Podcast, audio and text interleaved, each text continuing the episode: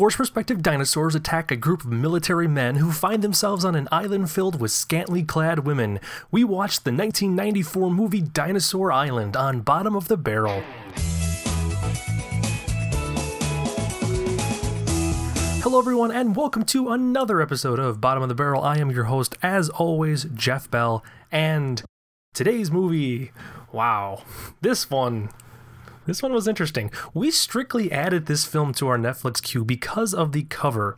The cover, like a lot of terrible, terrible movies, is actually pretty decent. And actually, the cover to this one makes the movie look like it's from the 70s because it's a it's a hand drawn drawing of a of a woman like a tribeswoman in front of I, I, think like a dinosaur.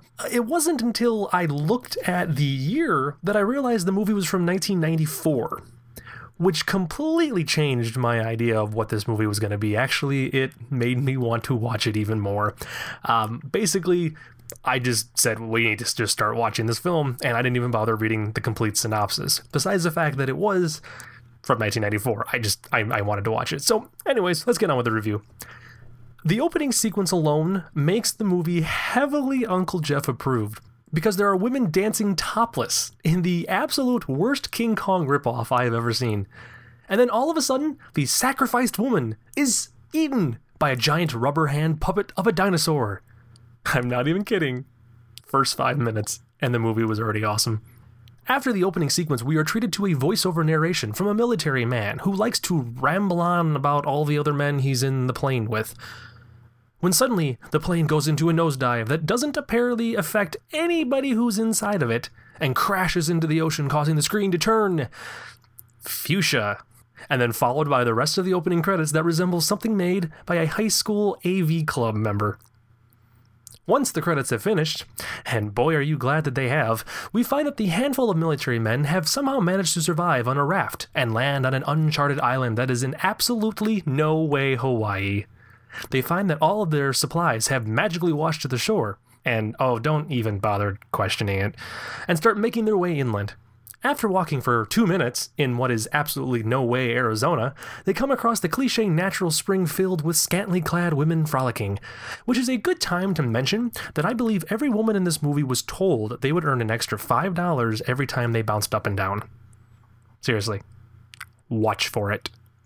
Hearing gunfire, the men rush back to the beach just in time to see a giant hand puppet green screened T Rex attacking the remaining men on the beach.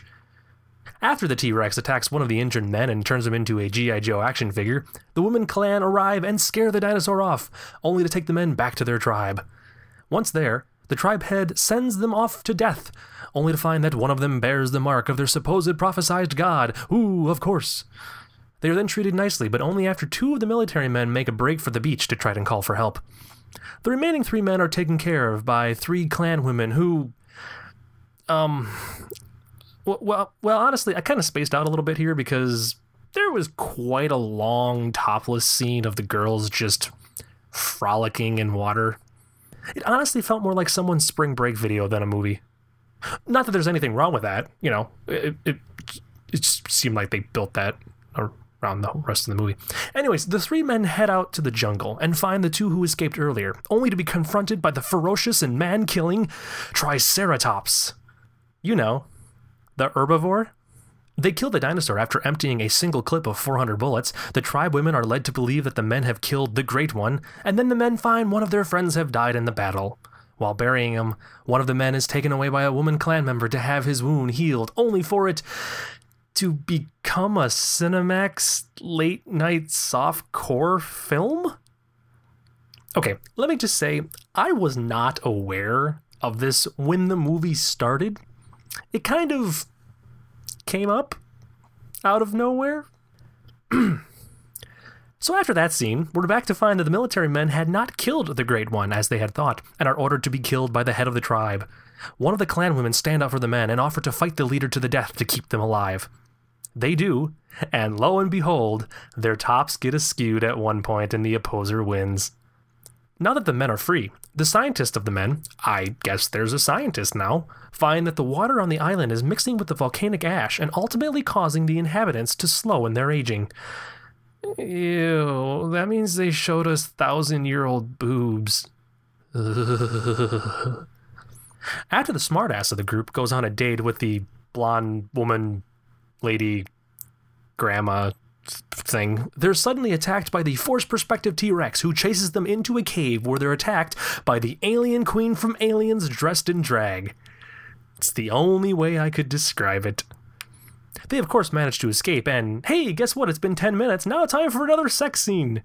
Meanwhile, the head of the tribe, who is apparently not dead, like I thought she was, meets with the sergeant of the men and tells him that a plane crashed a long time ago and had left guns and bullets behind.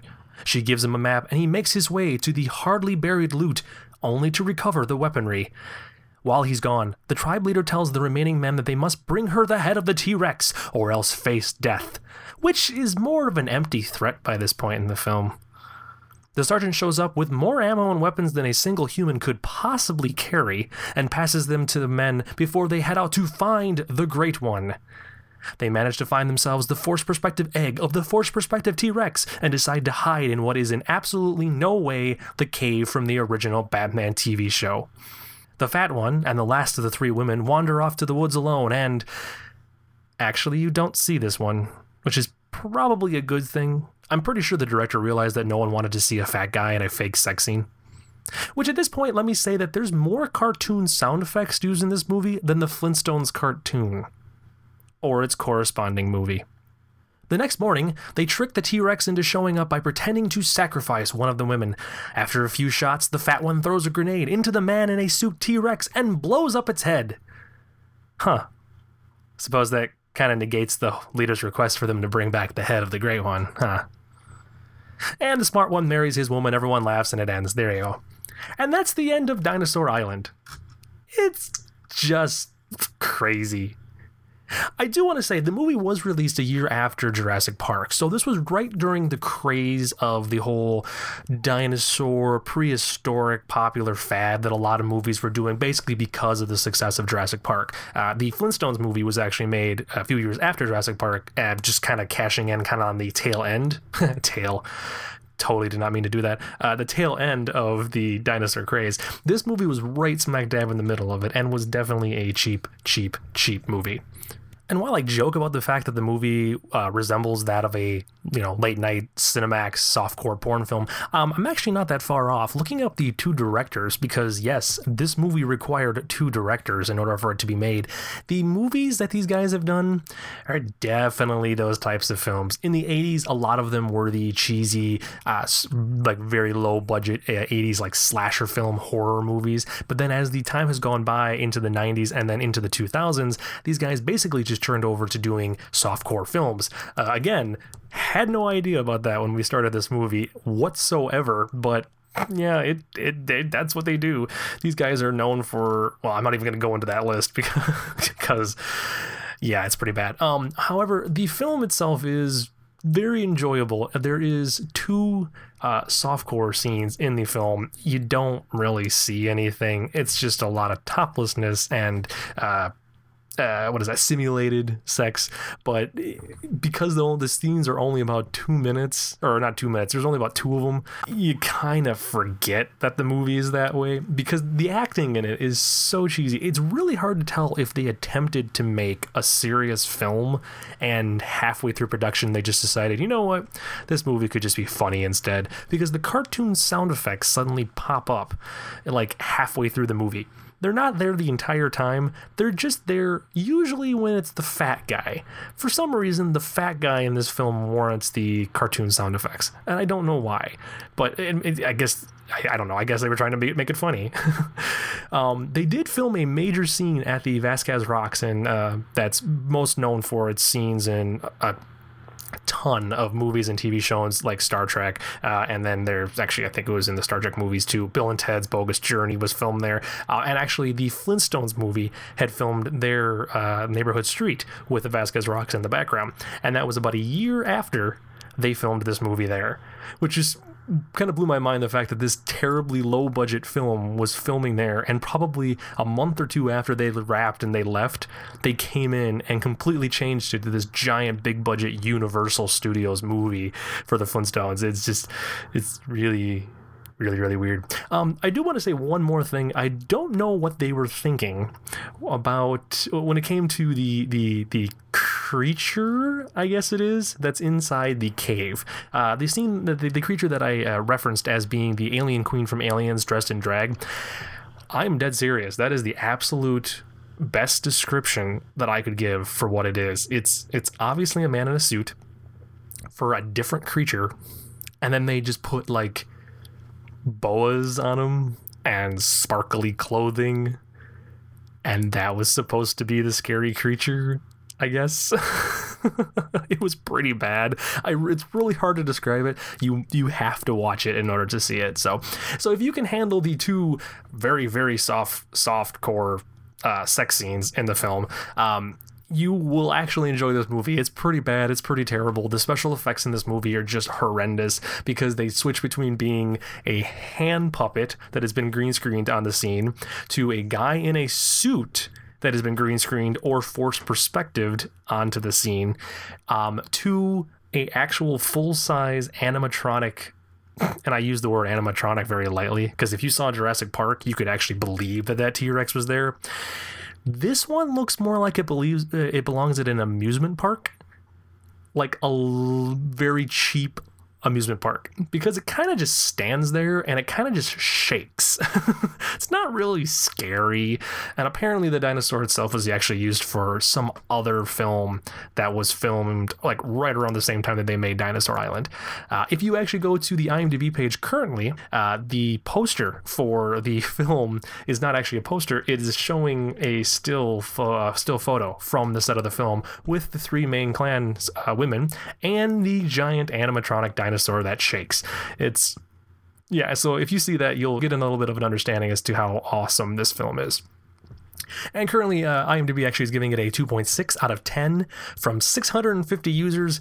I think that number is a little too low personally because I still definitely enjoyed this movie. It's an action comedy fantasy. I I guess I don't know. uh, I don't know what else to say. But for that, that is all I have to say for Dinosaur Island. It is on Netflix currently. Definitely add it to your queue and watch it today. It's a just a fun 85 minute short short film that you will definitely enjoy. Uh, like as I said before, it is not kid appropriate, so do not watch it with the little ones. Uh, just because it yeah it's it's considered to be raunchy according to netflix so uh, but other than that that is all for this week i thank you guys for listening and i will be back uh, next week hopefully with another one of these films i'm i'm trying to decide which ones to do next it's kind of hard when you have so many terribly good films it's kind of hard to narrow that down a little bit. But uh, we do still have some more ideas, some more films coming up here. So keep listening to it for next week for another amazing, amazing episode of Bottom of the Barrel. I'll see you guys then. Goodbye. I have nothing funny to say this time. It's kind of depressing. I'm sorry. Hope you just didn't get bummed out. Maybe next time.